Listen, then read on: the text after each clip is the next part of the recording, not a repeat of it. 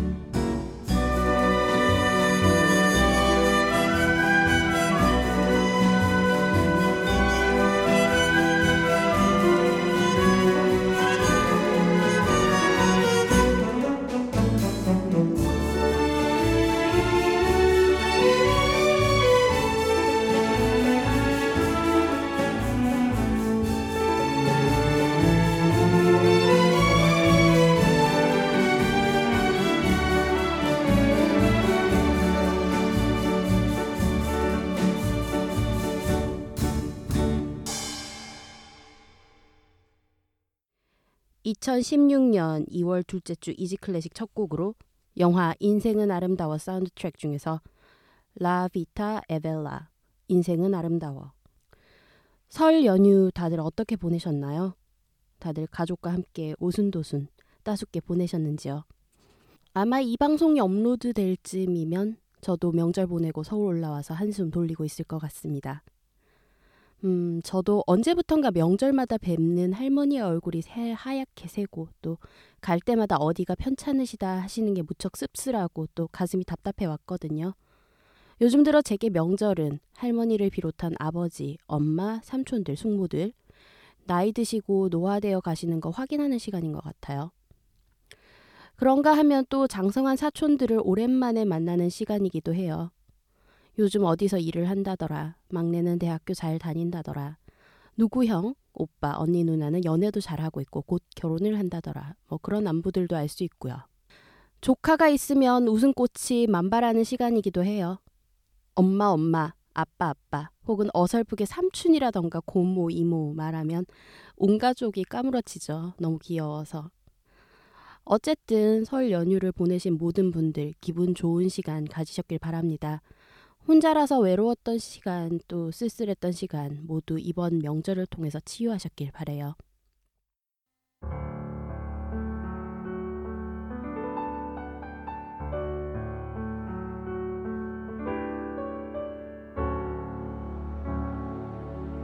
여러분은 지금 쉬운 클래식 음악 팟캐스트 이지 클래식을 듣고 계십니다.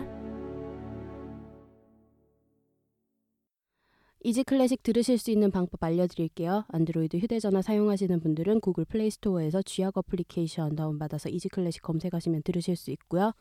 아이폰 사용하시는 분들은 기본 내장되어 있는 팟캐스트 앱에서 이지 클래식 검색하시면 들으실 수 있습니다.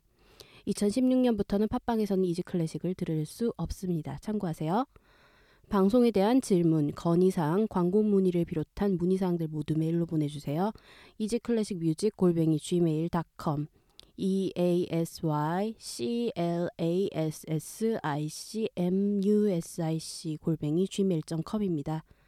방송 업로드 공지 및 이지 클래식의 새로운 소식들 만나보실 수 있는 트위터 계정은 이지 언더바 클래식이고요. 페이스북 페이지는 페이스북 검색창에서 한글로 이지 클래식 검색하시면 됩니다. 트위터는 팔로우, 페이스북은 좋아요 누르시고 이지 클래식의 새로운 소식들 쉽게 만나보세요. 아이튠즈 팟캐스트와 쥐약 어플리케이션 모두 간단한 선곡표 바로 확인하실 수 있습니다. 자세한 선곡표는 블로그에 올려드리고 있어요. 선곡표가 궁금하신 분들은 인터넷 주소창에 easyclassicm.blogspot.kr 입력하시고 찾아오시면 됩니다. 많은 관심과 참여 그리고 문의 부탁드릴게요.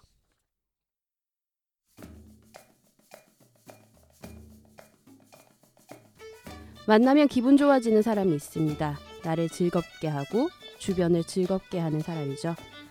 오늘 모실 이분도 저와 우리 이지 클래식 청취자 여러분들께 그런 사람이었으면 좋겠습니다. 우리 곁을 오랜만에 찾아온 이지 클래식의 명절의 남자 이재익 PD님과 함께 하도록 할게요. 네, 안녕하세요. 이재익입니다. 안녕하세요. 너무너무 오랜만에 찾아주셨어요. 아, 그러니까요. 근데 사실 이렇게 오랜만에 올 수밖에 없는 게 제가 뭐 이렇게 갖고 있는 게 많지가 않아요. 그래서 빨리빨리 주다 보면 다 없어져요. 그러니까 음. 가끔씩 와야 됩니다. 어쩔 수 아. 없이. 음. 뭐 지난 추석 때는 또 개인적인 사정이 있으셔가지고 네, 그렇죠. 네 못 오셨잖아요. 음, 그렇죠. 아 근데 진짜 열심히 이렇게 잘하고 계시네요. 꾸준히. 음, 글쎄요. 어, 요즘 아니, 좀 소홀한 것 같아서 음, 스스로 반성을 좀 하고 있는 편이라. 안 그러고 계속 매주 이렇게 잘 만들고 네, 계세요? 거의 매주 아프지 않고 뭐 이러면은 목소리 안 나오지 않고 이러면은 거의 아, 매주. 대단하다. 사실 아마 그 뭐 이제 뭐 모르시는 청취자분들의 설명을 드리자면 그 시네타운 19이라는 팟캐스트 지금 진행자로 지금 벌써 저희도 한 4년 가까이 네. 예, 4월부터 했으니까 이제 곧 4년이죠. 근데 아마 저 혼자 하라 그랬으면 진짜 그만뒀어요. 그거 아니, 잘 됐다 하더라도 지금처럼 잘 됐다 음. 하더라도 예, 막 지치기도 하고 막 그렇거든요. 하기 싫어 죽을 때도 있는데 셋이서 하다 보니까 하는 거예요, 사실은. 저도 요즘 좀 하기 싫어요. 되게 좀 지쳐서 예, 좀 뭐랄까 에너지가 많이 나갔고 아 좀 이제 재충전을 해야 되지 않을까라는 생각을 음. 좀 하거든요. 근데 또 이렇게 뭐 이재 PD님이라던가 김영욱 PD님이라던가 아니면 지금 뭐 다 접촉하고 있는 다른 게스트분들 오셔가지고 이렇게 녹음하고 나면 또 에너지 충전되고. 아, 정말 하여튼 칭찬해드리고 존경한다는 말씀을 드리고 싶습니다. 이렇게 청취자분들이야 그냥 편하게 지금 뭐 방에 앉아서 듣기도 하고 음. 운전하면서 듣기도 하고 하지만 이 여기 지금 이 우리 있는 장소도 지금 그 아무 상관도 없는 지역이잖아요. 그쵸. 자주 오셨어요 구로동에 구로도 한- 쪽에? 한 여러 번 녹음하러 이 동네 오거나 아니면 여기 쇼핑타운이니까 쇼핑하러 음, 오거나. 음. 저도 태어나서 두 번째 오는 거예요. 어. 첫 번째 녹음은 무슨 잡지 이름을 까먹었네. 무슨 음, 여성 패션 음. 잡지인데 코스모폴리스 어, 코스모폴리탄. 뭐 그거 녹음할 때 똑같이 이것처럼 할줄 왔었고 음, 지금 음. 그런 곳에 지금 우리 어, 버들량이 녹음 방송을 하기 위, 만들기 위해서 이렇게 매주 와서 여기서 매주. 하진 않아요. 저는 어, 죄송합니다. 예. 특별한 날만, 예, 마이크 두 개 이상 쓰는 날만. 아, 그래요. 네. 어 요즘 좀 어떻게 지내셨어요? 요즘 뭐 어, 원래 별 생각 없이 살다가 연말부터 생각을 좀 많이 하고 있어요. 그래서 음, 어, 좀 이제 뭐 한 저 반 정도 왔다고 생각해요. 어, 앞으로 한 2, 30년 바짝 또 뭐 하다가 이제는 음. 이제 노인 돼 있겠죠. 그래서 남은 한 2, 30년을 어떻게 보낼 것인가에 대한 생각을 이런저런 생각을 하고 있어요. 음, 어, 생각한다고 뭐 그렇게 바뀌진 않겠지만 그래도 생각을 안 하는 것보단 낫다 싶어서 음, 이런 적이 잘 없거든요. 별로 생각 안 하고 살았어요 지금까지. 근데 어 정말 한 십수년 만에 음, 대학 졸업할 때쯤 이후로 십수년 만에 이렇게 내 인생에 대해서 이런저런 생각을 해보는 게 거의 처음인 것 같아요. 음, 음. 그러시구나. 요즘 연재하고 계신 작품도 잘 되고 있죠? 네, 하고 있고, 음, 뭐 그것도 다 포함해서 음, 음. 계속 이런 식으로 이제 어떤 식으로 제가 쓰는 글과 그다음 방송, 그다음 뭐 여러 가지 또 뭐 가정과 개인적인 거를 어떤 식으로 이제 어, 방향을 다시 재설정할 음. 것이 방향을 한 번씩 재설정해야 될 때는 온 것 같아요. 여러 가지 음. 모든 것에 다. 어, 저도 요즘 재설정을 해야겠다는 생각이 좀 들어가지고 이래저래 고민이 되게 많거든요. 그렇죠. 네, 예, 그래서 예. 아, 이제 좀 새로운 뭐랄까 변화를 조금씩은 줘야 되지 않을까라는 생각을 음, 합니다. 음, 인간관계부터 시작해서 일 뭐 여러 가지 음. 다 그렇죠. 네. 제가 한번 친구들 싹 그냥 다 잘라버린 적이 있어요. 아. 제가 지금 지금도 아직까지 뭐 연락처를 지우진 않았기 때문에 나와 있는데 한 음, 대략 한 천 명 이상의 그런 지인들과 함께 살아오다가 야 이래가지고 아무것도 안 되겠다 싶어가지고 음, 초, 중, 고, 대 동창 모든 학교에서 만난 친구들을 아예 그냥 만나지 말자. 이 음. 핑계 저 핑계 뭐 싹 합쳐가지고 조문만 가자 해서 정말로 한 음, 6, 7년 동안 친구들 한 번도 안 만난 적이 있었어요. 그때도 이런 식의 고민을 살짝 했었는데 음, 지금도 아무튼 그런 고민을 하고 있습니다. 아, 고민하고 있는 남자입니다. 고민 고민의 남자 이재 음. PD님 네, 오늘 함께하도록 하겠습니다. 이러다 갑자기 아프리카 갈 수도 있어요. 자원봉사로. 오... 그냥 자인비로 한 얘기인데. 아니요 왜 좋은데요? 아, 뭐? 그럴 수도 예, 있죠. 예. 예. 뭔가 좀 다른 방향으로 삶이 세팅되지 않을까 싶은 생각을 합니다. 그러면은 모든 걸 그만두시고 가시는 건가요? 가시면? 그러니까 그런 생각을 해봤어요. 그러니까 너무 많이 하고 있구나 내가 뭔가를. 음, 음. 제가 수영장을 정말 좋아하는데 여름에 수영장도 내가 가고 싶을 때 못 갈 만큼 많은 걸 하고 있더라고요. 그래서 음. 아 이건 내가 원하던 인생이 아니다. 일을 좀 줄일까 생각 중이에요. 원래 그 목표로 세우신 계획들 중에서 수영장 많이 가기가 있었던 걸로 기억해요. 예, 음. 작년에 열 번은 이상 갔어요. 근데 음. 올해는 스무 번 넘게 음, 가려고 생각 중이에요. 그래서 한 같이 갈 분들도 몇 명 있어요. 음, 어 이게? 저 만나는 여자마다 걸들한테 그런 얘기를 하니까 자기 몸에 자신 있다고 생각하는 음. 분들은 같이 가자고 하더라고요. 그래서 음. 한두 명 지금 예약돼 있습니다. 아 그래요? 그분들은 예약돼서 음, 이런 생수통에 이렇게 저 소주 음. 담아서 가면은 괜찮습니다. 이렇게. 야외 수영장. 무조건 야외 수영장이죠. 아. 실내 수영장은 사실 별 의미가 없고 야외 수영장이 의미가 있죠. 그 뭐 원마운트나 뭐 에- 그런 엄마도 좀 멀고 지- 제가 제, 제일 이용하는 데는 이제 갑산, 값- 그 한강 수영장 아, 한강 잠원지구. 잠원지구. 가면 언니들이 괜찮습니다. 아 그래요. 언니들이 아주 오빠들은 안 괜찮나요? 오빠도 괜찮은 오빠들이 있는데 인성까지 괜찮은지 모르겠어요. 하지만 이, 이, 이 쉐입은 괜찮은 아, 오빠들이 많죠. 그래요? 네. 음. 저 같은 이제 몸매 쓰레기도 있지만 아무튼 이제 음, 여름에 어. 눈요기 하러 가야겠네요. 아, 네. 이- 이런 프로그램에서 그러면서 이런 지저분한 얘기는 괜찮습니까? 뭐 드러내도 되고 뭐 아, 편집권은 그렇군요. 저한테 있잖아요. 네, 네, 뭐 알아서- 알아서 하세요, 네, 뭐. 네, 그래요. 음. 네. 아 오랜만에 찾아오셨는데 또 재밌는 걸 또 들고 오셨어요. 오늘 기획 제 입으로 소개해도 괜찮을까요? 네. 아 클래식 게이 원히트 원더. 음. 이 사실 이제 원히트 원더라는 게 이제 그 일반 대중가요에서 많이 쓰이는 표현입니다. 네. 어, 여러분 딱 떠오르는 바로 그 가수를 말하는 거예요. 음. 뭐 풍요 속의 빈곤의 김부영 씨, 뭐 이런 분들. 네. 김부영 노래 다른 것도 뭐 좋아하세요? 저 몰라요. 네, 그렇습니다. 그래요. 네. 어, 그런 가수들 너무 많이 있죠. 너무 많아요. 어. 음, 조영남 씨의 화개장터? 뭐 근데 그분은 이제 뭐 다른 것도 많이 하시니까 음. 어, 뭐 그분은 꽤 있어요. 그래도 음. 뭐, 그 정도 되면 원히트 원더라고 잘 안 부릅니다. 음. 최소한 김부영 정도는 내야 돼요. 음, 뭐어 아스피린의 거리라는 노래 아세요? 끔찍한 일이 될 거야. 네, 다. 네, 네. 또 다른 노래 뭐 좋아하세요? 걸 노래 중에? 모르겠어요. 그런 거 말하는 거예요. 예. 그런 분들. 네, 네, 예, 그렇죠. 음, 어, 뭐 하여튼 뭐 그렇습니다. 그래서 이게 이제 클래식계에도 이런 게 많이 있어요. 네, 사실 오늘 이제 시간 봐서 알겠지만 뭐 다섯 곡, 여섯 곡 네, 다섯 곡. 어, 정도 듣겠지만 이 외에도 되게 많죠.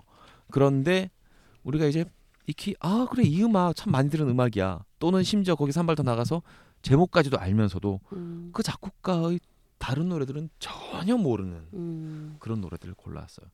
근데 그런 노래들이 특징이 되려면 이 말에서 알 수 있지 일단 히트를 해야 되는 거예요. 그렇죠. one-hit wonder라고 부르려면 one hit 히트는 돼야 되는 거다. 그래서 오늘 고른 노래들은 오늘 그런 음악들은 뭐 노래도 있습니다만 아리아도 네. 있으니까 오늘 오늘 이제 제가 올라온 음악들은 들으면 다 아는 거예요. 그래 이거 많이 들어봤지.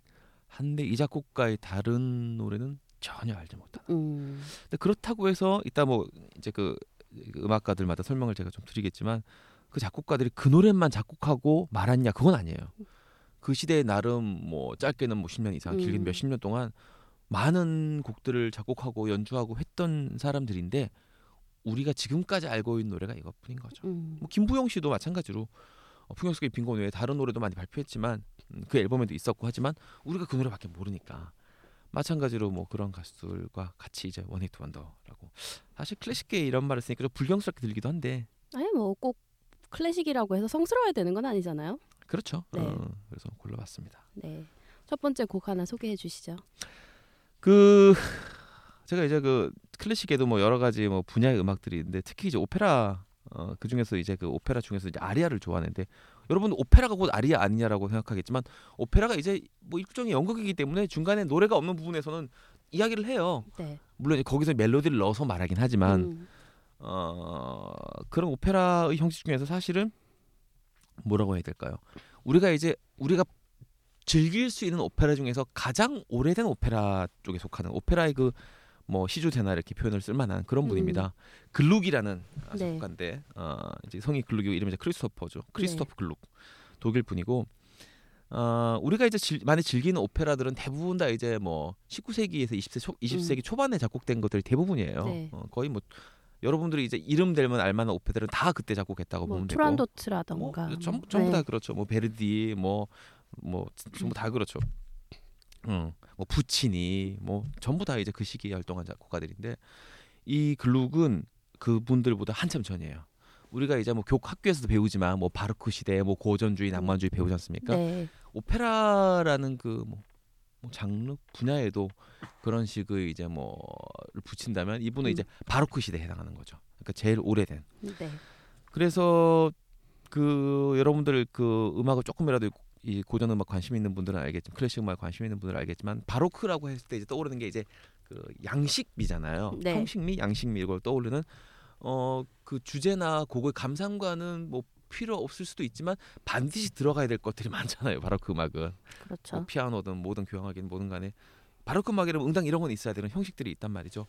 이제 글룩이라는 사람은 바로크 뭐 오페라 분야에서 바로크 쪽에 해당되긴 사람이긴 하지만 그래도 그 전에 비해서 많은 그런 불필요한 형식 양식들을 많이 드러낸 것으로 음. 이제 업적을 인정받는 뭐 그런 오페라 어, 작곡가라고 생각을 하면 되고요.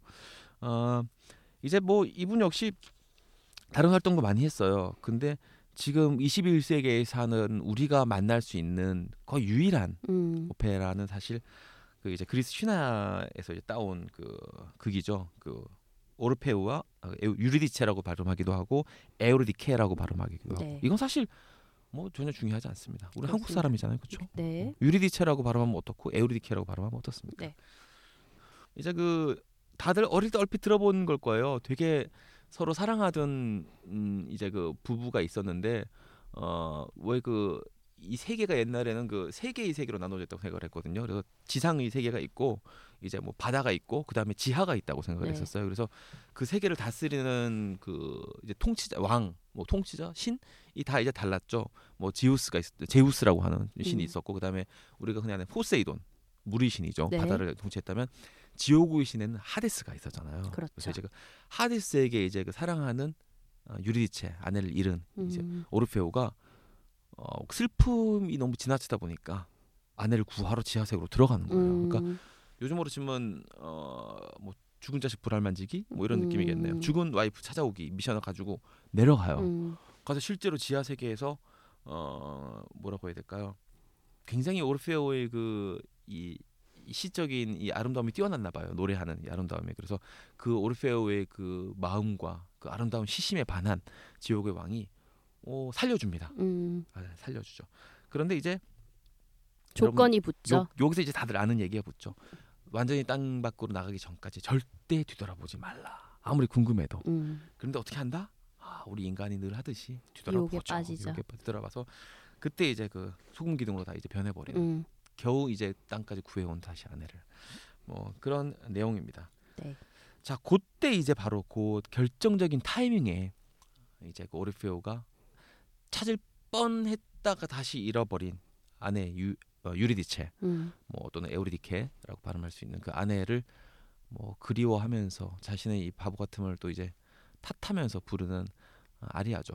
되게 이제 슬픈 내용일 것 같은데 아리아가 되게 아름다워요. 네. 어그 선율이 어 굉장히 그러니까 참 그런 게 오페라 아리아를 듣다 보면 장면이나 이 상황. 이 상황이랑 좀 안 맞는 아- 아리아들이 되게 많아요. 처음에 오셨을 때 소개해 주신 아- 아리아도 그랬잖아요. 음, 음, 뭐- 매치 포인트에 매치 등장했던 포인트 등장했던 어 남몰래 흘리는 눈물. 네. 어 그것도 이제 제가 그때 파바로티 걸로 소개했었나요? 네, 파바로티 걸로 소개. 그것도 들으면 너무 너무 슬픈데 내용 전혀 그러지 않거든요. 네.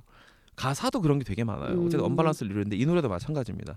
지금 제가 말씀드린 이 이야기 스토리상에 묻어나려면 굉장히 뭐 음산한 막 음. 레퀴엠 같은 그런 느낌이 나야 되는데 전혀 그렇지 않고 얼핏 들으면 뭐 무슨 뭐 사랑의 세레나데로 네, 들 네, 네. 법한 그런 아름다운 선율을 가진 오페라 아리아를 일단 들고 왔습니다. 크리스토퍼 글룩이 글룩이 작곡했던 그 오페라 음, 올페와 유리디체 중에서 나의 유리디체를 잃어버리고 뭐 이 정도로 음, 번역이 될까요? 네. 에우리디케 없이 무엇을 할까 뭐 음. 이렇게도 번역을 하더군요. 네.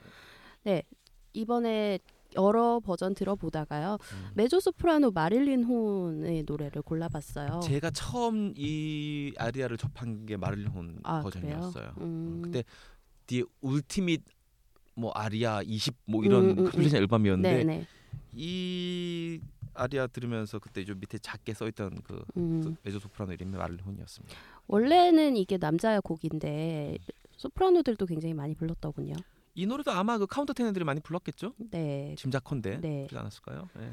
네. 그래서 어 글룩의 오페라 오르페오와 어, 에우리디케. 중에서 어 에우리디케를 잃어버리고 음, 메조소프라노 마릴린 혼의 노래 그리고 헨리 루이스의 지휘 스위스 로망드 관현악단의 연주를 함께 듣고 돌아오도록 하겠습니다.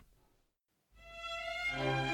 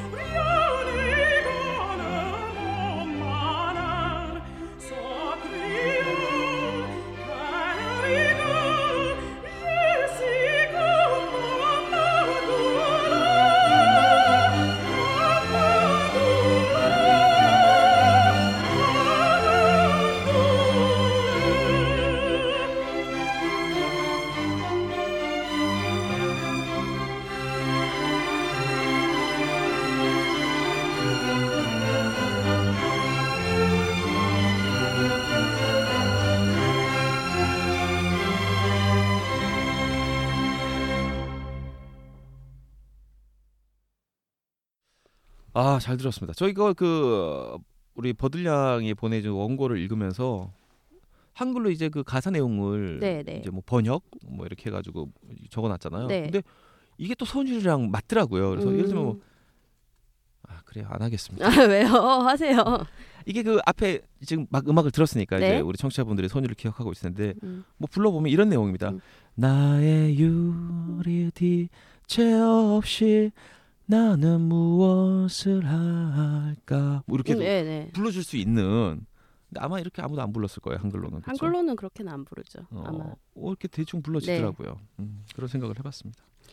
네. 다음 곡 소개해 주세요. 자 클래식계의 어, 원히트 원더 두 번째 노래를 또 골라드리겠습니다. 아 요건 사실 버들량도 그 시대는 아닌 것 같은데 옛날 무슨 뉴스의 시그널로 쓰였던 음악이에요. 아, 그래요? 이게 아마 옛날 MBC 뉴스데스크 음악이었던 걸로 제가 얼핏 음. 기억합니다. 아니면 KBS였거나 하여튼 메인 음. 뉴스에 어, 뉴스 이제 딱 시작될 때 막 좀 장중한 그런 클래식 음악이 깔리는 게 보통이잖아요. 네. 그때 쓰였던 음악이어서 사람들이 다 기억하고 있을 겁니다. 음. 아 구스타프 홀스트라는 음. 그 클래식 작곡가들의 불모지라고 저는 가끔 얘기하는데 네. 많지 실제로 많지가 않고 유명한 작곡가들이 뭐 기껏해야 엘가 정도. 엘가 정도죠. 예, 영국. 그래서 엘가는 거의 그 영국에서는 거의 엘리자베스 여왕이랑 같은 급으로 지금 음. 엄청나게 존경을 많이 받는. 시- 뭐 실제로 거죠. 자기도 뭐 가지고 있고요. 자기도 갖고 네. 있고 그 영국의 작곡가고요. 구스타프 홀스트라는 어, 작곡가의 그 행성 시리즈예요. 여러분들 알다시피 다 외우지 않습니까? 뭐 수성, 수금지화, 목- 목토천, 것 대령. 중에서 이제 네. 그런 식으로 각각의 그 소품들을 모아놓은 뭐 소품집일 수도 있고요. 그래서 우리나라 어, 우리 그 태양계의 수성부터 시작해가지고 이 홀스트가 있을 때는 지금은 이제 그 행성의 그 뭐 지위를 잃어버렸지만 새로 바뀐 네. 그 규정 때문에 한때 우리가 아홉 개의 행성이 있다고 생각했잖아요. 명왕성까지 까지. 있었다고 했죠. 근데 이 홀스트가 살아있을 때는 명왕성이 발견되기 전이에요. 그래가지고 저 정정. 아닌가요? 그러니까 작곡될 때만 해도 명왕성의 존재를 모르고 있다가 죽기 몇년 전에 나중에 알게 알게. 됐는데 뭐 사람들이 썼죠. 얘기를 예. 해도 음, 제가 알기로 죽기 한 2년인가 4년 전에 네. 근데 그 정도 면은 아무것도 신경 안 쓸 나이 아닌가요? 그렇죠. 2년 전에 무언들 신경 쓰겠어요. 내후년에 죽는데 음. 뭐 죽음을 알 수는 없지만 어쨌든 그래서 이 홀스트는 지구 빼고 7개의 이제 작품을 네. 남겼죠. 차례대로입니다. 1, 번부터 음. 우리가 아는 그 태양과의 거리 순서대로 이제 수성, 수성, 화성, 화성, 금성하고 아, 금성하고 수성, 화성이 수성, 금성, 지구 수금, 빼고 지구. 화성, 토성, 목성, 뭐 해왕성, 청성 이렇게 네, 가죠. 네, 네. 그래서 지구와 우리가 익히 알고 있는 아홉 개 중에서 지구와 명왕성을 뺀 일곱 개의 행성이 이제 곡으로 남아 있습니다. 그 중에서 제일 유명한 게 이 목성이에요. 네. 이분은 원히트 원더기도 하지만 이, 이 유일하게 알려진 게 우리가 알고 있는 게 이 행성 시리즈인데 음. 더 플라넷인데 그 중에서도 목성만 사실은 그럭저럭 알려져 있죠. 저도 처음에 좀 들어봐야겠다 싶어가지고 그 행성 시리즈만 엮여 있는 앨범으로 한번 들어본 적이 있어요. 네. 근데 목성 빼고는 익숙한 느낌이 하나도 안 나더라고요, 정말. 그러니까요. 이분은 정말 진정한 원히트 원더죠. 네. 이분은 어. 이 시리즈가 그나마 유명한데 음, 이 시리즈 중에서도 어, 목성 편만 유명한 어, 대략 한 6, 7분 정도 됐었나요 길이가 아마 음. 차- 요즘 다시 최근에 안 들어봐서 모르겠는데 그 정도 길이가 됐었는데 그건 저는 이제 그 이거 앞두고 그래도 우리 Easy Classic 청취자분들한테 요 하나만 달랑 소개해드리긴 미안하니까 네. 들어봤는데 화성이 그나마 들을만 하더라고요. 네, 화성이 그나마 좀 들을만 하죠. 그 다른 건 솔직히 말하면 난해해요. 힘 힘들어요. 네, 난해해요. 어, 특히 힘들고 이게 뭐뭐 미술로 치면 약간 인상파적인 그런 음. 음. 악일 거 아니에요. 당연히 네. 뭐 당연히 노- 제목을 이제 가- 붙여놨으니까 음. 그런 행성의 이미지를 떠올리면서 했을 텐데 목성은 그- 들으면 익숙하고 화성은 들을만해요. 음. 특히 중반부 이후는 그 영화의 그 이제 오리지널 사운드트랙 느낌, 스코어 느낌이 굉장히 많이 납니다. 음. 목성보다 화성이 오히려 그래서 들을만해요. 저. 네, 저도 예, 제가 제일 좋아하는 영화 감독인 크리스토퍼 놀란 감독의 인터스텔라 요즘도 이제 재개봉해서 한 번씩 가거든요. 음. 가면 이렇게 한 번씩 그런 생각을 해요. 그 거기 이제 토성이 나오잖아요. 네. 그래서 어, 홀스트의 토성을 한번 저기에 넣으면 어떤 느낌일까라고 생각을 했는데 전혀 전혀 안 매치가 안 맞죠. 되더라고요. 네. 안 맞죠.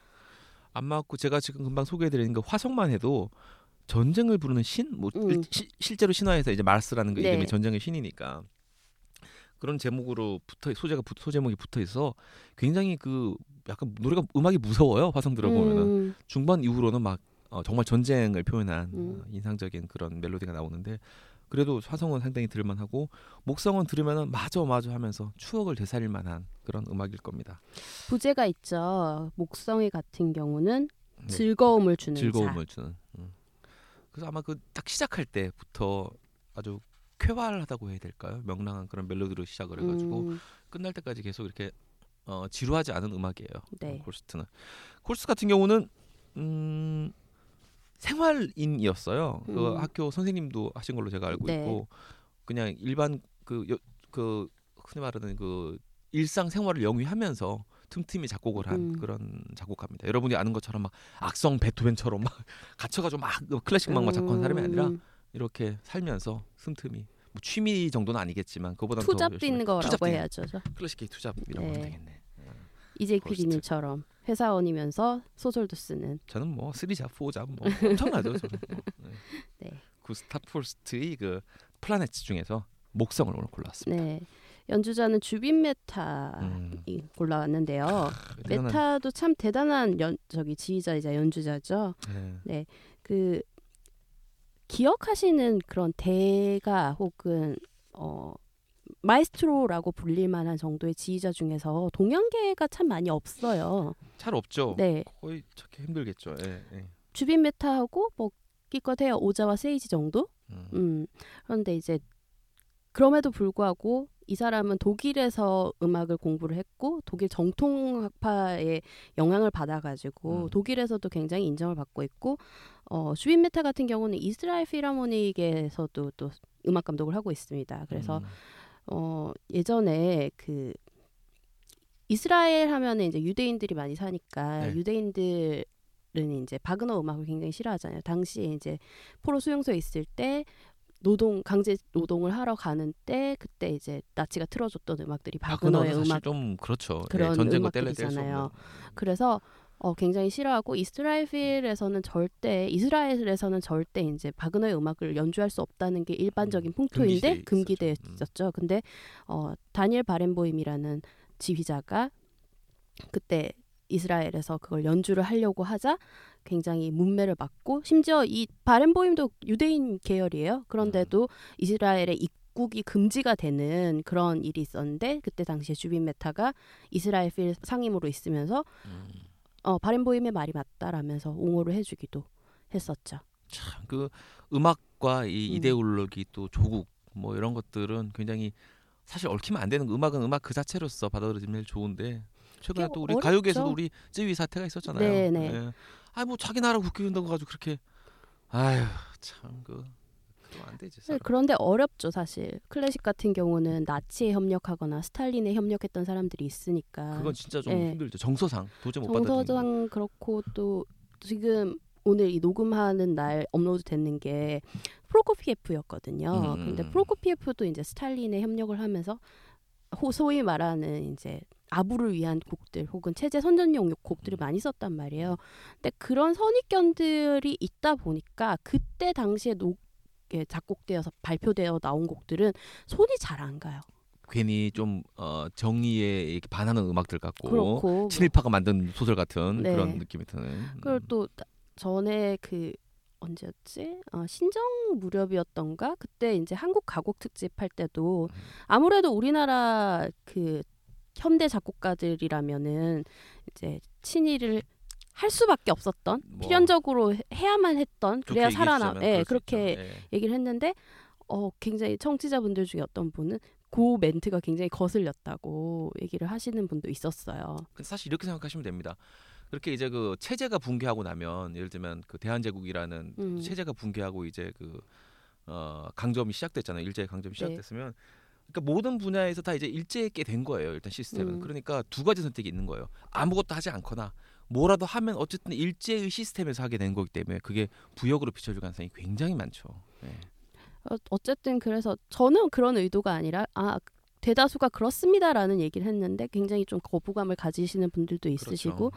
뭐 그렇게 얘기하면은 제가 제일 좋아하는 지휘자인 카라얀도 뭐 나치당에 가입도. 했었으니까 어. 자유로울 수는 없거든요. 근데 저는 어쨌든 간에 음악은 음악이고 그때 당시 상황과 그 정치적인 활동은 별개로 봐야 된다는 입장이긴 하지만 그래도 선뜻 손은 음. 안 가는데 어쨌든 주빈 메타 네 굉장히 그런 일들도 있었고 하지만 어쨌든 간에 동양계에서는 동양계 출신임에도 불구하고 굉장히 세계적으로 인정받는 마에스트로가 된 데는 물론 음. 실력도 갖춰야 되고 그렇죠. 물론 줄도 잘 타야겠죠.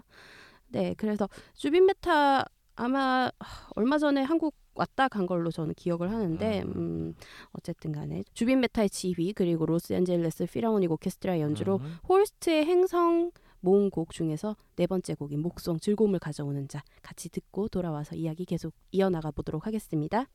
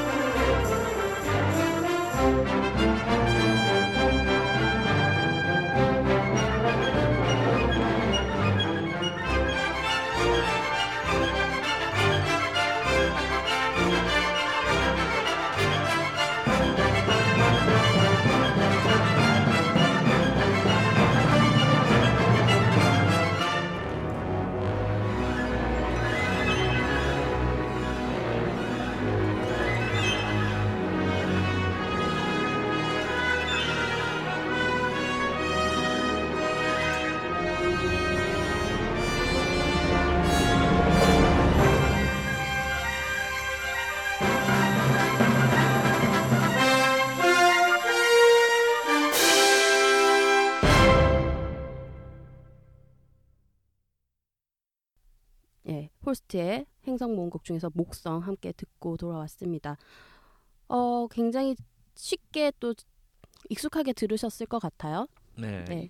이 앞에 제가 소개해드린 그 뭐 목성이라든지 어나 유리디체를 잃어버리고 이런 음악들을 예전에 소개한 적이 있나요 이지 클래식에서? 어, 목성 같은 경우는 한 번 튼 적이 아, 있? 있긴 한데 그냥 이렇게 브릿지처럼 그냥 두 번째 곡으로 들려드리고 별다른 설명은 하지 않았어요. 음, 네. 자 이번 세 번째 세 번째 음악은 음, 앞에 들려드린 두 번째보다 훨씬 더 유명한 이제 너무 너무 유명. 너무 너무 유명. 이건 정말로 그 뭐라고 해야 되나? 아마 뭐 뭐 뭐 클래식을 좋아하세요? 이런 식의 compilation 앨범을 만들면 맞아요. 충분히 들어갈 수 있는 한 top 100이 뽑고 뽑으면 들어갈 수 있는 그런 소품 특히 소품 중에서는 그렇죠. 네, 네. 뭐 이뭐 교향곡들 빼고 나면 교향곡이나 협주곡들 빼고 나면 소품 중에서는 뭐 손에 꼽힐 정도로 유명한 음악이고요. 저는 이곡 어, 한 2년 전쯤에 음. KBS 그 남자의 자격이라는 프로그램에서 합창단 할 때. 금난세 지휘자가 이 곡을 가지고 와서 합창곡으로 만들어 가지고 가사를 붙여서요. 가사를 붙여서 네 그렇게 했던 걸로 기억이 나거든요.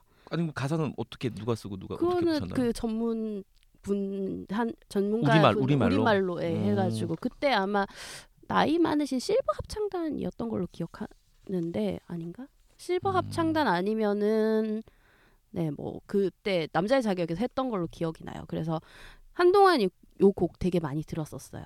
음, 그렇습니다. 잠깐 설명을 드리면 이제 그 이 곡의 작곡가는 마스칸이에요. 아마 마스칸이라는 이름이 이름을 알고 있다면 아마 이 곡 때문에 알고 계신 걸 거예요. 그리고 이 곡은 대부에도 삽입이 되어서 그래서 제일 굉장히 유명해졌죠. 어, 네. 그거 그러니까 대부라는 영화가 굉장히 유명하긴 하지만 요즘 젊은 세대들은 또 클래식으로 알고만 있지 안 본 사람들도 많거든요. 네. 대부의 이 음악이 사용되면서 여기저기서 엄청 사용이 많이 됐죠. 음. 온갖 광고 음악과 뭐 영화에 드라마에 엄청 많이 삽입됐고 어 피에르토 아, 피에, 피에트로 마, 마스카니라는 이제 그 작곡가인데 이분은 이제 그 이태리의 이제 음악가고 역시 그 오페라 쪽에 이제 계속 작곡을 많이 했었는데 아까 앞에 원히트 원더라는 틀에 넣은 걸로 알 수 있듯이 이분이 남긴 다른 뭐 이뭐 가곡이라든지 오페라들은 사실 요즘 우리가 접하기 상당히 어려운 네. 거의 공연하지 않는 걸로 알고 있습니다. 그냥 우리나라에서는. 공연을 음. 하더라도 요 요 곡만 그러니까 음. 오페라도 통으로 딱 공연하는 일은 거의 없죠. 거의 없죠. 네. 예, 예. 이 오페라 제목은 여러분들이 바, 이 발음이 좀 어려워서 그렇지 들어보셨을 거예요. 아니면 이렇게 써놓으면 보셨거나 카발레리아 루스티카나인데 우리가 오늘 제가 오늘 갖고 온 게 사실은 좀 특이한 게 보통 오페라 하면 이렇게 들을 때 아리아를 듣는데 네, 그렇죠. 오늘 갖고 온 음악은 어, 간주곡. 간주곡이에요. 네. 이런 간주곡이 이렇게 유명한 오페라도 아마 거의 유일할 걸로 제가 알고 어, 있습니다. 보통 주로 서곡을, 서곡을 많이 뭐 칼멘 같은. 경우는 서곡 네. 유명하기도 네. 하지만 이렇게 간주곡이 유명한 인터메조라고 하는 네. 이거는 아마 이 거의, 오페라밖에 없을 네, 거예요. 네. 그런데 제가 그래서 다른 것도 듣고 싶어가지고 서곡도 들어보고 들어봤는데 힘들어요. 힘들어요. 역시 대중적으로 인기 있는 건 이유가 있어요. 역시 그 홀스테이 천안성 듣는 그런 기분이에요. 그래서 아, 이건 좀 힘들다 하는 생각이 들고 아 그런데 어떻게 그 낯선 음률들 속에서 이 기가 막힌 간주곡만큼 이렇게 아름답게 작곡이 됐을까 싶은 생각이 들고요.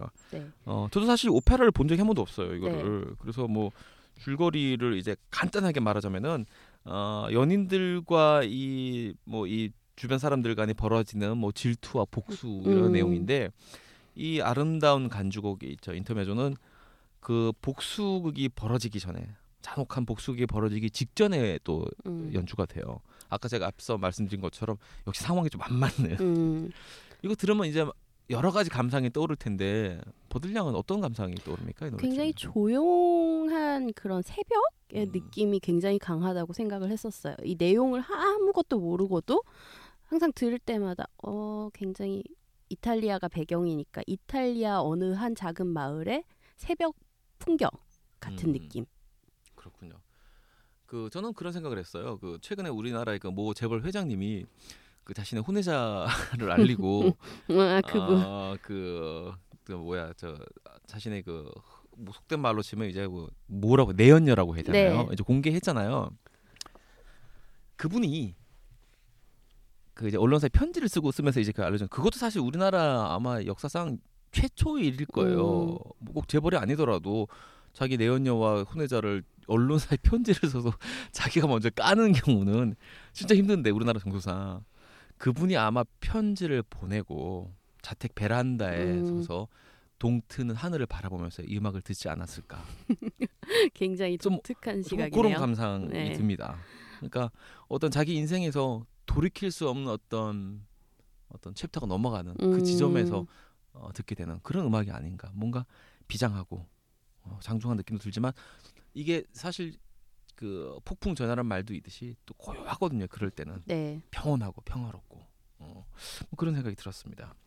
네, 이 마스카니가 활동할 때가 그 이탈리아 베리스모 오페라가 한창 유행을 할 때예요. 음. 그래서 그 이전의 오페라들 같은 경우는 뭐 많이들 기억하실 만한 작품으로는 모차르트의 피가로의 결혼 같은 경우는 저런 뭐 귀족 대저택이라던가 네네. 그런 것이 배경이거나 아니면 좀 전에 얘기했던 어 글루기 오페라 오페오와 유리대체 같은 경우는 또 신화를 배경으로 했단 네. 말이죠. 그런데 이때부터는 약간 뭐랄까 좀 더 자극적이고 서민의 얘기들이 많아지고 또 그렇죠. 복수극이 많아지고 그랬단 네. 말이죠.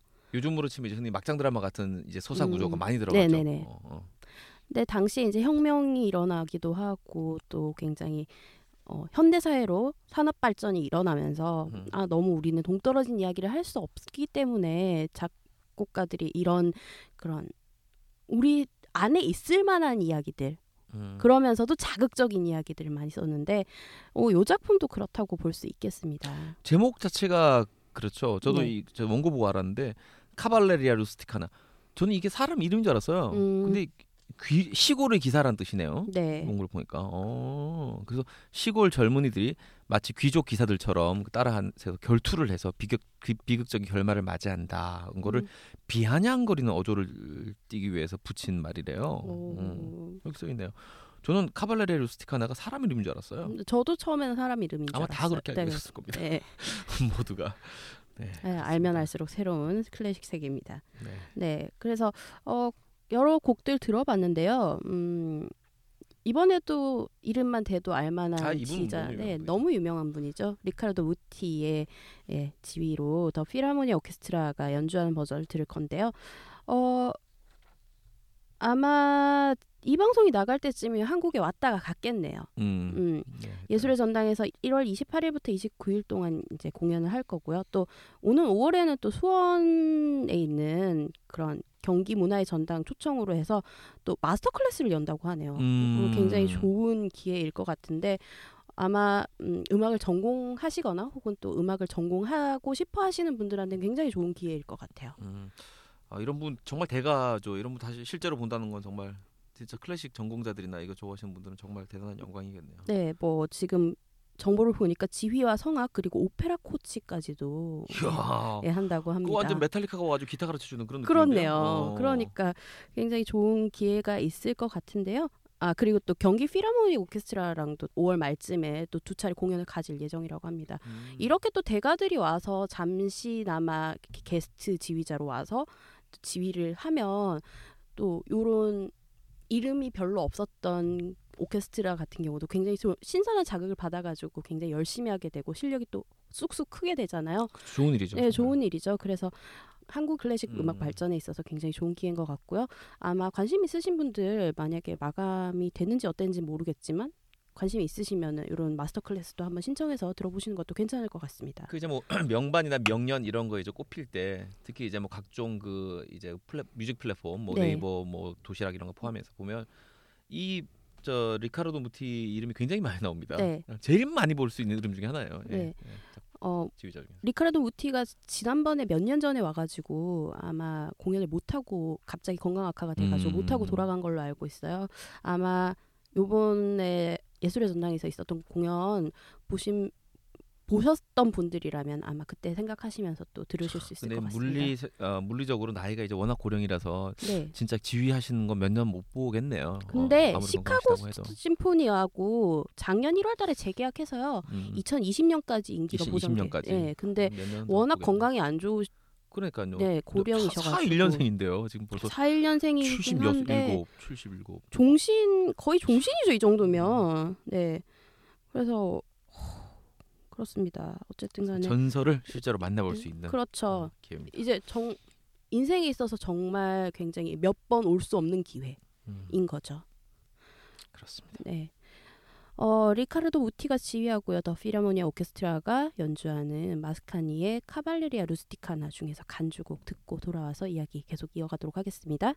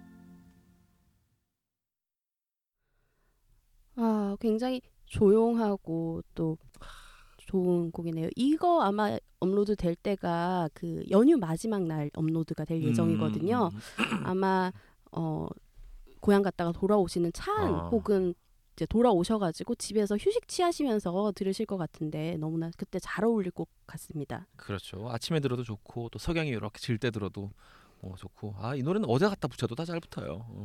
안개 낀 그 아침 새벽 풍경이 굉장히 연상이 되는 그런 음. 곡이었습니다. 그렇습니다. 네. 아, 참 좋네요. 자 네 번째로 또 이제 골라봤습니다. 역시 뭐 상당히 비슷한 느낌인데 아 미하엘 미카엘이라고 읽어야겠네요. 미카엘 글린카라는 네. 러시아 의 작곡가입니다. 이제 이 작품도 루슬란과 루디밀라 그 앞에서 들은 것처럼 어 여기서 이제 그한 곡만 노래 한 소절만 유명한 뭐 그런 건데 이거는 제가 얼핏 들었는데 예전에 그 어떤 우리가 피아노 칠 때 선생님들이 애 하- 제자들 실력 테스트 할 때 쳐보게 하는 그런 곡처럼 음. 그렇게 연주가 많이 됐다고 하더라고요. 아. 어, 설명을 보다 보니까 상당히 템포가 빠르잖아요. 네. 그래서 이걸 얼마큼 빠르게 정확하게 연주하는지를 보기 위해서 테크닉을 보기 위한 거네요. 테크닉을 결국. 보기 위해서 이걸 많이 음. 연주됐다고 어 연주됐다는 그런 설명을 제가 본 적이 있어요. 네. 물론 뭐 인터넷에서 봤기 때문에 정확하진 않지만 그분은 뭐 어디서 긁어 왔지 않겠습니까? 아, 어, 네. 그렇게 본 있는데 들으면 다들 알다시피 그 여러분 그 하, 또 학교에서 그 여러 개의 그 행진곡을 이용합니다. 뭐 주로 뭐 조회 끝나고 들어갈 때 아니 뭐 체육 시간 뭐 다 같이 뭐 이렇게 할 때 이렇게 하는데 그때 이게 참 많이 들어봤을 거예요. 음, 저는 이곡 음. 어디서 처음 들었냐면요.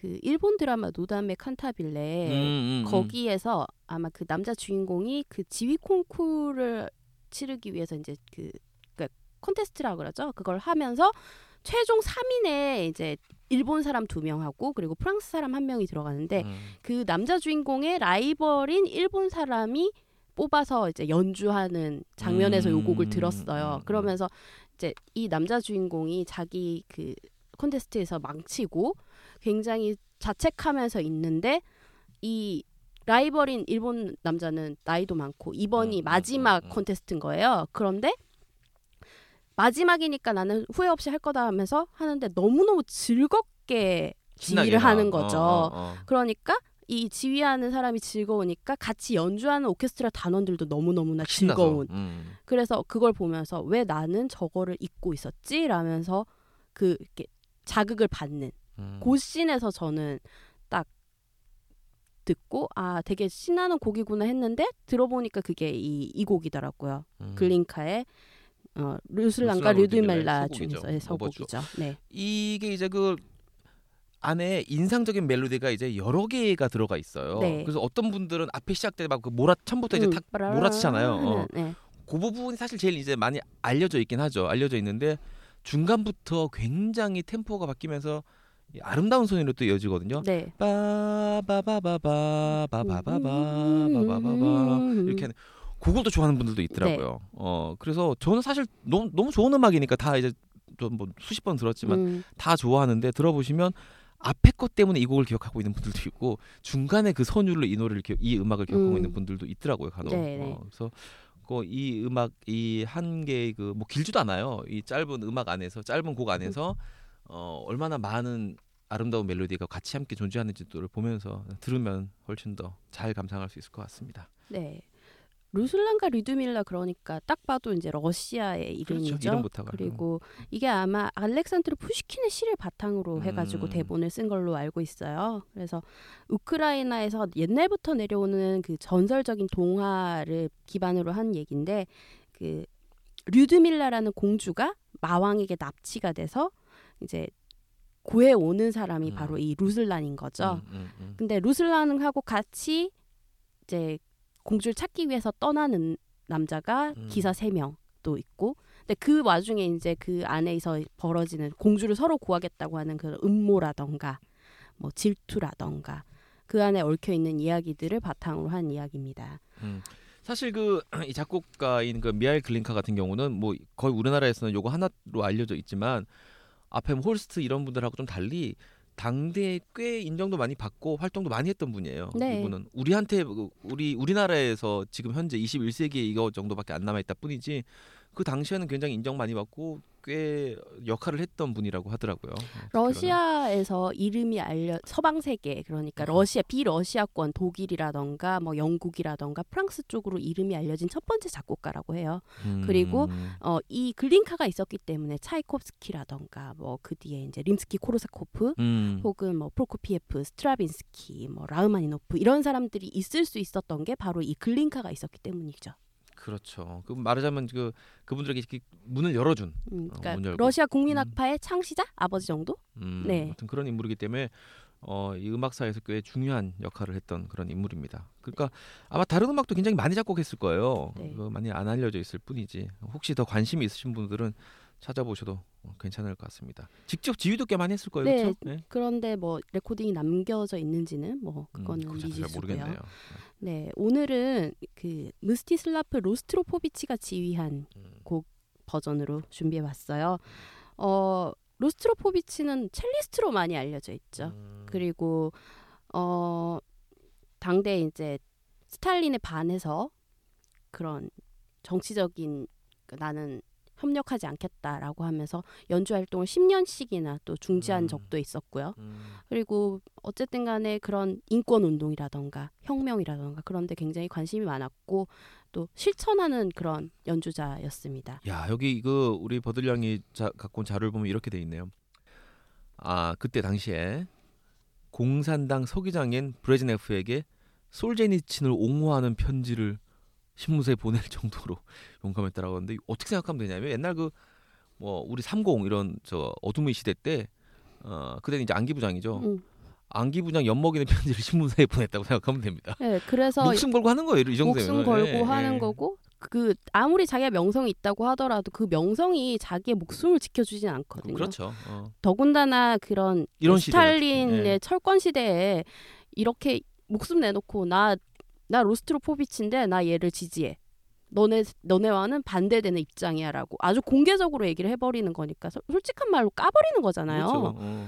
그러니까 이제 러시, 러시아 이 그 당시 소련 정부에서 여행을 못하게 여권을 뺏어버리고 그렇게 어렵게 하다가 탈출을 해가지고 미국으로 또 도피를 하는 음. 그런 상황이었고 어쨌든 간에 너무나 그런 인권 운동이라던가 어, 독재에 맞서는 그런 활동도 많이 했지만 어 특히 로스트로포비치 하면은 나이 좀 있으신 분들은 베를린 장벽 무너질 때 음. 그 무너지는 베를린 장벽 아래에서 그 로스트로포비치가 연주하는 바흐의 무반주 첼로 음, 그분이구나. 네 음. 그분 그걸 기억을 하실 거예요. 아무래도 이런 운동이라던가 이런 행, 행동을 하시는 분이었기 때문에 그 상황과 그리고 그 연주자 그 모든 그리고 또 바흐의 곡은 또 더, 더군다나 굉장히 조용하고 종교 음악이 많기 때문에 음.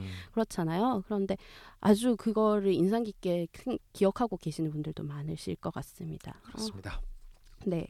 그래서 오늘 어, 무스티슬라프 로스트로포비치가 파리 관현악단과 연주한 곡입니다. 글린카의 어, 오페라 루, 루술란과 류드밀라 중에서 서곡 같이 듣고 돌아오도록 하겠습니다.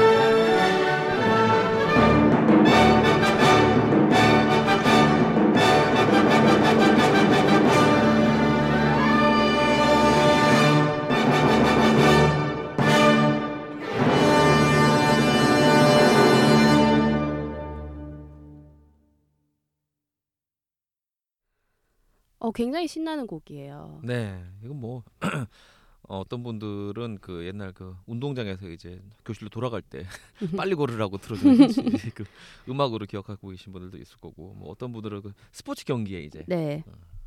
그래서 제가 이어지는 노래를 또 하나 더 골라왔습니다. 네. 부록처럼 이거는 이제 그냥 행진곡이에요. 행진곡이고 저는 이 곡을 운동장에서 많이 들었어요. 아 좀 학교마다 다르죠. 네, 학교마다 다르죠. 요건 이제 음악 선생님이 누구냐에 따라서 아 음악 선생님 글린카를 좋아한다 이러면 이제 아, 이거 좀 다른데 어 사실 이 제가 이제 여섯 번째로 소개해드릴 음악은 하, 이것도 방송국 잘 모르겠는데 예전에 그 요즘은 잘 안 해주는데 옛날에는 주말마다 그 복싱 경기를 그렇게 많이 해줬어요. 빠람 빠람 빠람 어, 어, 어, 어, 어. 빠람. 그런 거 할 때 엄청 많이 쓰였던 음악이기도 네. 하고 프란츠 폰 주페라는 오스트리아 출신의 작곡가고요. 네. 어, 이분도 여러 가지 그 작곡을 제가 이렇게 보기로는 되게 다양한 방면의 작곡을 한 걸로 알고 있는데 지금 우리나라에 알려져 있는 사실은 노래는 뭐 이거 하나죠 주패라고 음. 하면 주패하면 이 경기병 경기병 서곡이고 경기병 서곡하면 주패고 그 왜 다른 광 다른 곡은 저도 뭐 네, 저도 저도 딱히, 몰라요. 네. 네. 클래식 아주 좋아하는 분들도 아마 거의 모를 거예요. 음.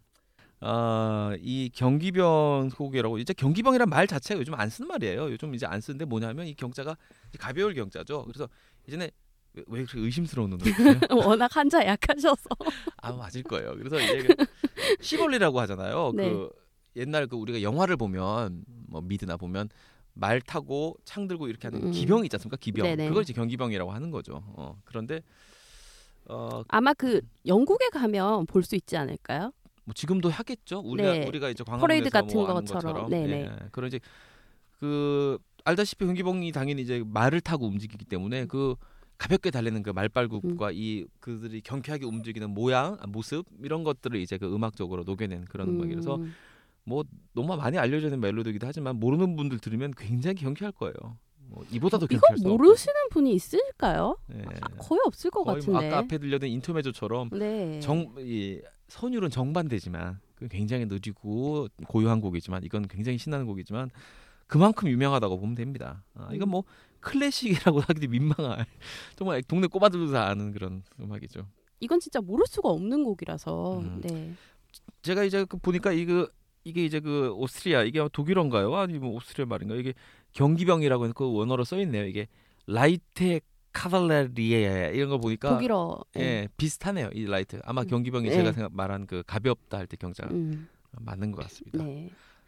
오페라, 발레 음악, 교향곡, 서곡, 가곡 뭐 여러 곡을 작곡을 했다고는 하는데 뭐 대표적인 곡으로도 뭐 오페레타 경기병, 음. 뭐 시인과 농부, 보카치오, 돈환 등이 있다는데 우리가 아는 건 오로지 경기병. 그것도 경기병 서곡만 알죠. 서곡만 알죠. 경기병 그 이후에 소곡 딴건 몰라요. 어. 네네. 어 그리고 아마 빈에 가면은 굉장히 많이 들으실 수 있을 것 같아요. 빈 필하모닉 어, 신년음악회 이런 한때 데서. 굉장히 거- 경쾌하잖아요. 발 말발굽 말발굽 소리가 따그닥따그닥 하니까 그런 데서도 또 많이 들으실 수 있을 것 같고. 사실 이 그 아주 클래식을 좋아하는 분들도 행진곡들 잘 안 들으시는데 네. 의외로 행진곡 들으면 기분 되게 좋아집니다. 어. 밝고 경쾌하죠. 짧고 경쾌하고 굉장히 좋아집니다. 그래서 지금 이때처럼 그 지금 이제 그 주페 같은 경우는 이제 그 19세기 사람인데 20세기 들어서도 겨, 이 행진곡은 되게 많이 작곡이 됐어요. 음, 그 미국 같은 경우는 이제 그 어, 수자 앞에 성을 모르겠네. 하여튼 무슨 수자인데 그 미국 애가 뭐 해병대부터 시작해가지고 각종 이제 그 군대들 있잖아요. 뭐 네네. 해군, 육군 그 군악대에서 연주할 만큼 만 연주할 만한 그런 음악들을 음. 굉장히 많이 작곡한 작곡가가 있는데 그런 것처럼 행진곡은 최근까지도 계속 작곡이 됐고 들으면 어쨌든 말그 이 행진곡이라는 말에 있듯이 행진 기분 좋게 우리 몸을 이제 그 뛰게 해주는 음악이기 때문에 클래식 하면 다 막 무겁 고 너무 장중하고 이렇게 무거워지는 경향이 있는데 힘 빠질 때 이런 행진곡들 들으면 또 신나고 기분이 좋습니다. 저는 이 곡이랑 되게 헷갈리는 게그 빠라밤 빠라밤 빰빰빰 빠라밤 그 어, 누구 곡이었더라? 그건 잘 뭐죠? 기억이 안 나는데. 상 상트 연대 상트 무슨 연대예요? 그 아, 상트 하, 연대인데 그 있죠. 그 요거랑 들으면 들을수록 더 헷갈리는 음악이에요. 너무 비슷하고 아 그것도 역시 행진곡이에요. 행진곡이고 그것도 역시 여기 경기병이 이제 그 이 군인들을 그걸 묘사한 거잖아요. 그것도 마찬가지로 한 어떤 그 연대의 음. 중대 대대 연대 음. 그 연대를 위해 작곡한 곡인데 자 들려드리겠습니다. 네. 이게 Sambre et Meuse 연대곡 연대라는 그 행진곡이에요. 음, 그러니까 상브르와 뫼즈 연대 행진곡이라고 되어 있는데 그 와가 불어에서 상브르 와 이게 아니라 상브르 음. and 뫼즈 연대 행진곡. 요게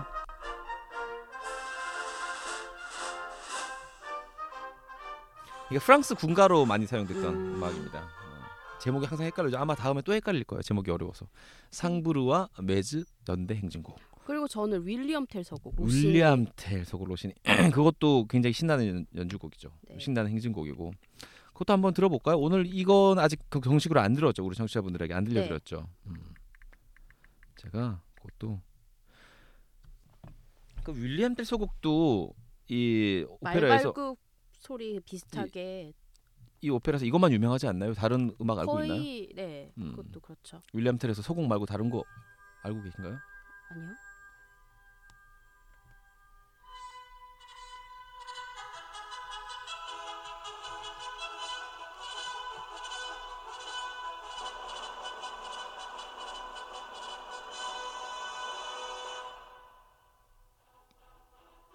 그렇습니다. 아마 지금 들려드리지만 내일 아침에 다 헷갈릴 거예요 다시 세 개가 뭐가 윌리엄 텔 소곡이고 뭐가 상배를 매주고 어 뭐가 우리 주페이 경기방 소곡인지 다 헷갈립니다. 네. 어우 자, 하여튼 이렇게 비슷비슷한 이제 그 행진곡들이 많이 있다는 걸 알려드리고 싶습니다. 들으면 신나요. 신나죠? 네. 신년에 뭐 이렇게 들, 들으셨어요? 신년에 저는 최근에는 어 약간 최근에 지금 작업하고 있는 게 있어가지고 음. 모차르트하고 로 어, 모차르트하고 라흐마니노프를 다시 최근에 듣고 음, 있어요. 음, 그리고 음. 베토벤이랑 아마 어 지금 책 때문에 지금 다시 쓰면서 들, 듣고 음. 있는데 모차르트도 그렇고 베토벤도 그렇고 약간 고 음악의 특징이 있어서 음. 다시 들었을 때 그 이전에 제가 아- 음, 아무것도 정말 모르고 있을 때랑은 또 다르게 또 다가와서 음. 굉장히 좋더라고요. 그래서 최근에는 예, 베토벤하고 모차르트를 많이 들었어요. 저는 이제 그 신년이 되면 항상 듣는 게 엘가 위풍당대 행진곡. 그 매번 이제 듣는데 어머니의 영향이라고 하셨었잖아요. 그렇죠. 또 듣게 되더라고요. 그거는 음. 이제 일종의 의식처럼 되는 거죠. 그래서 매번 되풀이 되는 그런. 작년에. 저는 슈트라우스 일가 아 슈트라우스. 그 빈신년 음악회 그 음반 베스트 음반을 알게 돼가지고 그거 슈트라우스 관련된 거 굉장히 많이 들었습니다. 그리고 제가 신년에도 즐겨 듣는 음악은 사실은 신년이라는 제목은 안 붙어 있지만 그 봄의 왈츠가 아, 가곡이었던 거 원래 아세요? 우리는? 우리는 그거 연주곡으로 알고 있잖아요. 네. 따라라라라라라라란 따란 따란. 원래 그게 그 노랫말이 붙어 있는 가곡이에요. 음. 그래서 그거를 어 이제 그 아리아 중에서 상당히 이제 고음역인데 그 아리아 가수들이 이제 그 오페라 가수들이 부른 게 많이 있는데 어 그것도 자주 듣습니다. 신년 되면 음. 뭐랄까 좀 만물이 생동한 느낌? 네, 그렇죠. 음. 봄이랑 가장 잘 어울리는 게 아마 고 슈트라우스가 아닐까 싶어요. 아까 슈트라우스 얘기를 해서 그런데 그 저는 그래서 1월에 이제 그걸 또 많이 죠. 또 슈트라우스는 그 슈트라우스라는 성을 가진 또 다른 가, 가문도 있잖아요. 다- 네. 가문 다른 다른 다른 가족? 음악가. 음악가들도 있고 네. 좀 헷갈릴 수가 있는데. 슈트라우스 부자들도 있고 그리고 2차 세계 대전에 같이 그- 3세까지 있죠. 네, 아마 3세까지 있고 그리고 또 다른 슈트라우스가 네, 또 또 다른 음, 슈트라우스가 또 있고. 그 또 다른 슈트라우스도 꽤 많은 음악을 남겼어요. 우리 또 알만한 네. 것들을. 음. 리하르트 슈트라우스는 아예 다른 가문이죠. 그렇죠. 아예 다른 네, 가문이죠. 네. 근데 아마 저 우리 청취자분들을 오늘 거의 헷갈리는 날이 될 것 같은데 아, 앞서 말씀드렸던 그세 곡의 행진곡처럼 이 리하르트 슈트라우스와 그 우리가 흔히 아는 요한 슈트라우스랑은 요한 슈트라우스, 오, 요제프 슈트라우스. 뭐 많아요. 네, 네. 사실 슈트라우스라는 성이 흔한가 봐요. 뭐 저는 그, 음. 그 나라에 안 살아서 모르겠지만 그런가 봅니다. 네. 어, 오늘 녹음 굉장히 저는 올해 시간을 많이 잡아 먹을 거라 생각을 했는데 너무너무 음. 컴팩트하게 정말 편집할 거리 거의 없게끔 네. 빠르게 진행이 됐습니다. 오늘 어떠셨는지요? 아 일단 지난번 하고 그 처음에 나왔을 때만 해도 좀 거창한 그런 뭐 주제나 이런 거 많이 들고 왔잖아요. 음. 네. 곡 손정한 곡도 그랬었고 했는데 오늘은 사실은 이- 오늘 제가 이렇게 소개하는 음악들은 뭐 소품들이에요 다. 네. 예. 그래서 뭐 이 작곡가들 설명도 간단하게 했지만 이 작곡가들이 인, 필생의 그 뭐라고 해야 될까 내 역작이다 이렇게 생각하고 만든 노래들이 절대로 아니에요. 원래 역작이란 것은 내가 아무것도 욕심을 내지 않을 때 나오는 법이죠. 그 얘기죠. 그래서 아마 제가 어, 소개해드린 오늘 그 여섯 명의 다 다른 작곡가들이었으니까 여섯 명의 작곡가들도 이 제가 오늘 소개해드리는 음악들을 쓸 때는 이 음악이 내 대표곡이 될 거라고는 생각을 전혀 안 했을 겁니다. 아니 뭐 이 작곡가들뿐만 아니라 거의 대부분의 작곡가들이 그랬을 거라고 생각해요. 그렇죠. 근데 사실 이 해석과 이 애정과 이런 것들은 후대의 몫이잖아요. 그 네. 작품들을 어떻게 해석하고 또 어떻게 애정을 갖고 하느냐에 따라서 어, 오늘 제가 청취자분들에게 드리는 말씀은 그러니까 내가 막 뭘 막 큰 의미를 가지고 뭔가를 한다고 해서 나중에 돌아봤을 때 그게 나에게 가장 큰 의미가 되는 거 절대로 아니거든요. 그래서 쓸데없는 짓이라는 생각을 하지 말고 특히 젊은 분들은 저는 벌써 이제 40대가 됐으니까 이렇게 짐작이 가니까 좀 그게 음. 덜한데 10대, 20대 또 30대 초반까지만 해도 뭐든 뭐가 어떻게 될지 모르는 거예요 정말. 일단 저질러야죠. 진짜 이 주패가 경기 방송국이 자기 대표곡이 유일한 대표곡이 될지 상상이나 했겠어요 진짜로. 어? 진짜 그 마스카님만 해도 아니 오페라 되고 간주곡이 그렇게 아리아도 아니고 말이죠. 아리아 되고 간주곡이 내나내 이름을 끝까지 남아 있게 하는 그게 될 거라고는 아마 상상도 못했을 겁니다. 그러니까 여러분들도 어 너무 이렇게 딱 그 작정하고 뭔가를 하는 것도 중요하겠지만 꼭 해야 될 일들은 어, 그냥 하는 것들이 어, 당신의 또 인생에서 제일 큰 의미가 될수 있는 거니까 왜 연애도 그렇잖아요. 막 소개팅해서 만나도 죽어도 안 만났는데 진짜 우연히 음, 어, 어디 놀러 갔다가 뭐 어디 왔다 갔다 하다가 좀 그랬으면. 좋겠습니다. 제가 또 슬픈 이야기로 이끌었나요? 네. 음, 옆에 오늘 녹음 노, 구경 오신 김연경 작가님 빵 터지셨습니다. 아 이분은 근데 되게 행복한 연애를 하고 계신가 봐요. 네, 어, 요즘 아주 어, 행복하세요. 그러니까요. 음. 표정 보면 알아요. 음. 어, 좋아 죽겠다는 표정으로 아, 얘기 나오니까. 저는 그래요. 네. 슬퍼지려니까 아니 막 친구가 좀 어떻게 해주세요. 음. 언니인가요? 네, 언니예요. 음. 해주긴 하는데 그게 뜨문뜨문이라서 자기 자기 이제 놀기 바쁘구만. 그렇죠. 자. 네. 아 어쨌든 간에 또 오늘도 오랜만에 또 먼 길 와주시고 또 이렇게 재미난 아이템 가져와 주신 이재 PD님 너무너무 감사드립니다. 걱정입니다. 네. 좀 아이템 거의 떨어졌어요. 잘 아껴서 또 만들어 보겠습니다. 아니면 아예 영화를 하나 들고 나오시는 것도 좋을 것 같아요. 아 진짜 제가 그 어, 작년부터 그 스타워즈 개봉하면서 그랬던 것 같아요. 네.